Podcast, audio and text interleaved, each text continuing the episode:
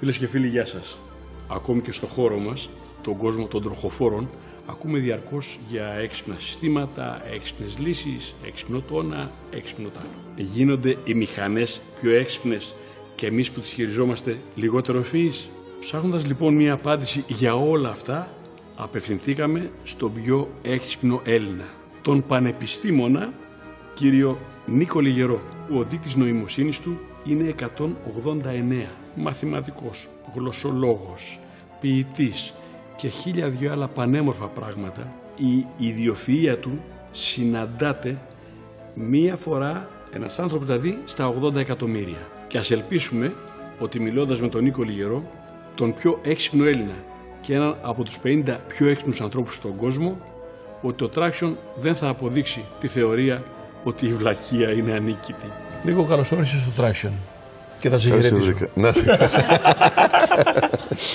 Και πιστεύω ότι σήμερα θα πούμε διαφορετικά πράγματα γιατί σε πολυπράγμων μια ιδιαίτερη προσωπικότητα, ευχάριστη γλυκιά. Και εσύ είσαι πολύ ανθρώπινος. Νίκο, η οδήγηση είναι κάτι που το απολαμβάνεις, Το απολαμβάνω όταν το κάνω, το απολαμβάνω ακόμα καλύτερα όταν είμαι στο συνοδηγό. δεν σε τρομάζει όταν οδηγεί ο άλλος; Ε, όχι γιατί δεν επιλέγω ποιον να είναι. Τότε θα πρέπει να έχεις κάνει καριέρα συνοδηγού. Όχι σαν τη δική σου, απλώς ε, εμπιστεύομαι τον άλλον, γιατί μερικές φορές κάνω άλλα πράγματα ταυτόχρονα. Άμα χρειαστεί να βοηθήσω, ας πούμε, στην πλοήγηση, ναι. Το ίδιο το τιμόνι, δηλαδή όταν το κρατάω, ναι, το απολαμβάνω, αλλά εγώ είμαι πιο πολύ του διαστημόπουλου, σαν νοοτροπία. Η γοητεία που ασκεί στους ανθρώπους η αυτοκίνηση και ιδιαίτερα η γρήγορη οδήγηση, πώς εξηγείται; Ε, νομίζω ότι είναι η αλλαγή φάσης όσο αφορά τον εγκέφαλο, όταν βλέπει τα πράγματα διαφορετικά. Άρα πρώτα απ' όλα είναι ότι ο χώρος αντίληψης μειώνεται, δίνει μια άλλη αίσθηση και γι' αυτό θέλουν να έχουν αυτό το διαφορικό. Νομίζω ότι αυτό που τους επιτρέπει να δουν είναι ότι ο κόσμος με άλλη ταχύτητα δεν είναι πια ο ίδιος. Η στερεότυπη αντίληψη για τη γρήγορη και την αγωνιστική οδήγηση είναι ότι συνιστά απόδειξη παραφροσύνης. Δηλαδή, όσο πιο γρήγορος οδηγός είναι κάποιος, τόσο λιγότερο λογικός ή ευφυής είναι. Όχι, γιατί αν το πίστευα, τότε θα σήμαινε ότι στον αγωνιστικό χώρο θα είχαμε μόνο ηλίθιους. Αντιθέτως, επειδή η χωροαντίληψη πρέπει να αλλάξει λόγω της ταχύτητας, πρέπει να υπάρχει γρήγορη επεξεργασία του εγκεφάλου και πρέπει όντως όταν είμαστε σε άλλη ταχύτητα να σκεφτόμαστε πιο γρήγορα, πιο πολύ ακόμα να προβλέπουμε τις κινήσεις. Άρα είμαστε πιο κοντά σε ένα blitz στο σκάκι που έχουμε ένα πεντάλεπτο καθένας, ε, αλλά βλέπουμε ποιος ξέρει να παίζει και ποιος δεν ξέρει να παίζει. Ε, νομίζω ότι μπορούμε να κάνουμε πράγματα που είναι πολύ ηλίθια και σε πολύ χαμηλές ταχύτητες. Συνήθως οι άνθρωποι που παρκάρουν δεν παρκάρουν με μεγάλη ταχύτητα, όμως βλέπετε μερικές φορές τα αποτελέσματα. Άρα δεν είναι συνυφασμένη η ταχύτητα με το θέμα της νοημοσύνης, είναι πιο πολύ η επεξεργασία. Τα σημερινά αυτοκίνητα γίνονται όλο και πιο έξυπνα. Φτάνουν σχεδόν να υποκαθιστούν τον οδηγό. Σχεδόν. Υπάρχουν πραγματικά συστήματα αυτόματης στάθμευσης, αυτόματης αποφυγής συγκρούσεων, αγνήνευση πεζών, διάγνωση κόπωσης του οδηγού και αναγνώριση οδικών σημάσεων. Ορισμένες αυτοκινητομηχανίες έχουν προχωρήσει πολύ στην εντελώς αυτοματοποιημένη οδήγηση. Κατά τη γνώμη σας, πόσο έξυπνα είναι τα σύγχρονα αυτοκίνητα; Είναι σίγουρα έξυπνα. Είναι σίγουρα έξυπνα με τα δεδομένα τα κλασικά. Απλώς σε μένα αυτό που με ανησυχεί είναι αν υπάρχει συμβατότητα με την νοημοσύνη του οδηγού. Βέβαια, όταν δεν υπάρχει πια καθόλου οδηγός, καταλαβαίνουμε ότι πρέπει να υπάρχει μια αυτόματη πλοήγηση η οποία όντως να είναι έξυπνη, αλλιώς θα έχουμε προβλήματα. Εμένα αυτό που με απασχολεί, το βλέπω και στον τομέα της πληροφορικής, ένα έξυπνο σύστημα, αν ε, δεν ανταποκρίνεται σε μια ε, φυσική νοημοσύνη, ε, στο τέλος ο άλλος δεν ξέρει να το τι κάνει. Απλώς πατάει διάφορα κουμπιά, ε, δεν έχει ανάδραση ο εγκέφαλός του και νομίζουμε ότι έχοντας την ανάδραση μόνο με το αυτοκίνητο θα σώσει όλες τις καταστάσεις. Ε, μερικές φορές το αυτοκίνητο θα προτιμήσει να σταματήσει ή να πάει πιο γρήγορα. Ε, μπορεί ο οδηγός να κάνει ακριβώς το αντίθετο. Άμα θα έχουμε λοιπόν σύγκρουση αποφάσεων, θα πρέπει να δούμε ποιος θα υπερτερεί. Ε, σε αυτό το επίπεδο πρέπει να δούμε ότι χωρίς εκπαίδευση σε ένα έξυπνο αυτοκίνητο μπορούμε να κάνουμε πολύ επικίνδυνα πράγματα. Ε, το ερώτημα είναι την ώρα ας πούμε, που κάνουν ε, το παρκάρισμα και δίπλα έχει γκρεμό. Εγώ θέλω να δω πόσοι θα μπουν μέσα. Γιατί άμα είναι τόσο έξυπνο, μετά θα του πούμε πάρκαρε μόνος του και εγώ βγαίνω και κάνω το. Άλλο να α, εμπιστεύουμε τυφλά την τεχνική και άλλο να είμαι της τέχνης και να καταλαβαίνω τι γίνεται. Σε 20 χρόνια από σήμερα ή και περισσότερο, πώς φαντάζεσαι ότι θα είναι τα αυτοκίνητα με όλα αυτά τα έξυπνα συστήματα που εξελίσσονται συνέχεια; Ε, νομίζω ότι το πιο απλό που μπορώ να πω είναι ότι θα είναι λίγο πιο πάνω από το έδαφος. Δηλαδή δεν θα έχουν πια τη την επαφή, την κλασική και θα μπορούν να διαχειριστούν ένα ενδιάμεσο. Μετά θα παίξει ακόμα περισσότερο το θέμα της νοημοσύνης για το πώς θα το χειριστούν. Αλλά η, η έλλειψη επαφής θα αλλάξει πολύ τα δεδομένα. Ποιο θα ήταν το ιδανικό όχημα για σένα; Ιδανικό. ο άνθρωπος. Σαν όχημα. Είναι όχημα του εγκεφάλου μου. Είναι ότι ο εγκέφαλός μας έχει τόσο πολύ προσαρμοστεί με αυτό το όχημα που δεν το ονομάζει όχημα. Άρα νομίζω ότι σε επίπεδο υψηλό, στο αγωνιστικό, ο οδηγός νιώθει το όχημα σαν επέκτασή του. Υπάρχουν πολλοί άνθρωποι οι οποίοι χρησιμοποιούν ε, για παράδειγμα την οδήγηση όσον αφορά τη γυναικεία ή την ανδρική ευφυΐα.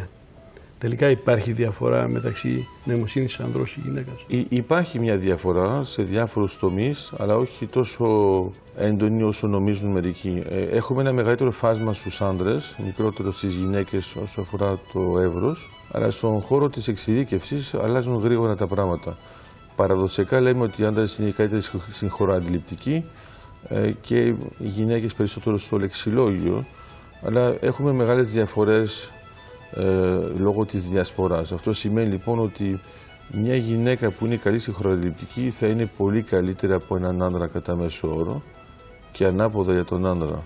Άρα είναι το ίδιο, ξέρετε, λέμε συχνά ότι οι γυναίκες μαγειρεύουν καλύτερα από τους άντρες. Ε, κοιτάξτε το φίλο των μεγάλων σεφ.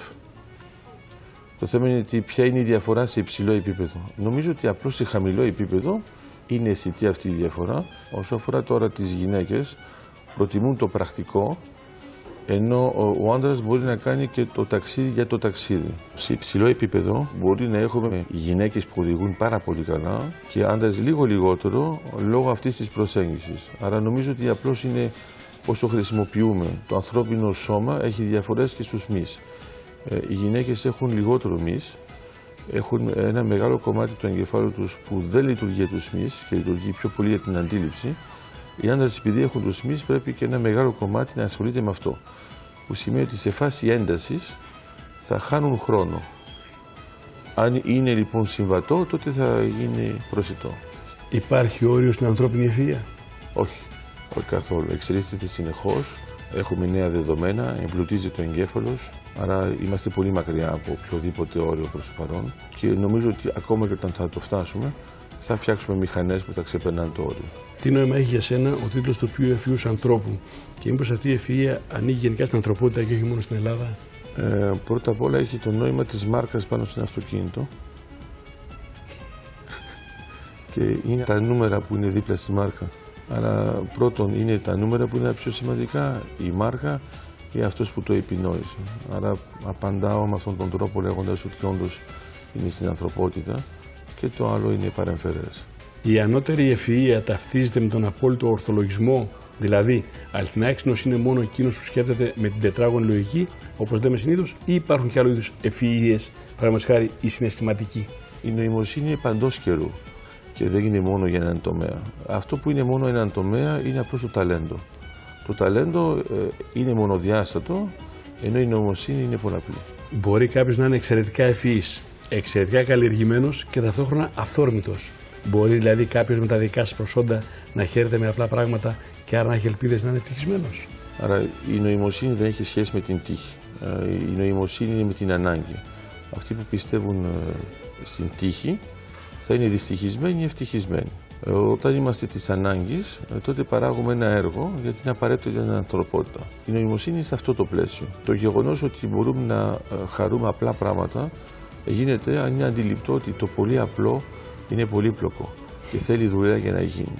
Άρα όταν τα πράγματα είναι πολύ απλά είναι ότι κάποιος τα σκέφτηκε με έναν πολύπλοκο τρόπο και τα απλοποίησε, αλλά όχι απλοϊκά. Η νοημοσύνη δεν χαίρεται με τα απλοϊκά, χαίρεται με τα απλά και πολύ πιο συχνά από ό,τι νομίζουν οι άλλοι. Υπάρχουν στιγμές που μπορεί να σκέφτεσαι ότι καλύτερα να μην καταλάβαινα τόσο πολλά πράγματα για να ήμουν καλύτερα. Ποτέ. Δεν είναι κουραστικό να είσαι τόσο έξυπνος. Ε, νομίζω ότι το αντίθετο είναι πολύ κουραστικό. Άρα δεν είναι κουραστικό γιατί η ξεκούραση κουράζει. Ε, όταν παράγεις έργο συνεχώς δεν κουράζεσαι και βοηθάς και τους άλλους. Θα μπορούσε ο κόσμος να είναι απόλυτα λογικός. Ε, ποιος θα το ήθελε; η απόλυτη λογική όταν ε, εκφράζεται με αυτόν τον τρόπο δεν είναι απαραίτητα ανθρώπινη και μπορεί να δημιουργήσει μια δικτατορία. Εμείς αυτό που θέλουμε είναι ανθρώπινα τα πράγματα. Νομίζω ότι άμα θέλουμε να κάνουμε κάτι που είναι λίγο πιο πάνω, είναι να είναι της ανθρωπότητας. Η ανθρωπότητα ποτέ δεν επέλεξε να είναι απόλυτα λογική γιατί είναι πάρα πολύ επικίνδυνο. Έχει μεγάλη αστάθεια. Το προσωπικό σου όραμα για ένα καλύτερο κόσμο ποιο είναι; Να μην έχουμε πολύ το εμπόδιο της κοινωνίας και να είμαστε θεωροί της ανθρωπότητας. Πιστεύεις ότι η βλακεία είναι ανίκητη; Όχι. Μπορεί να τη χρησιμοποιήσουμε την ίδια για να νικήσει τον εαυτό της. Έτσι τα βγάζουμε πέρα με την νοημοσύνη.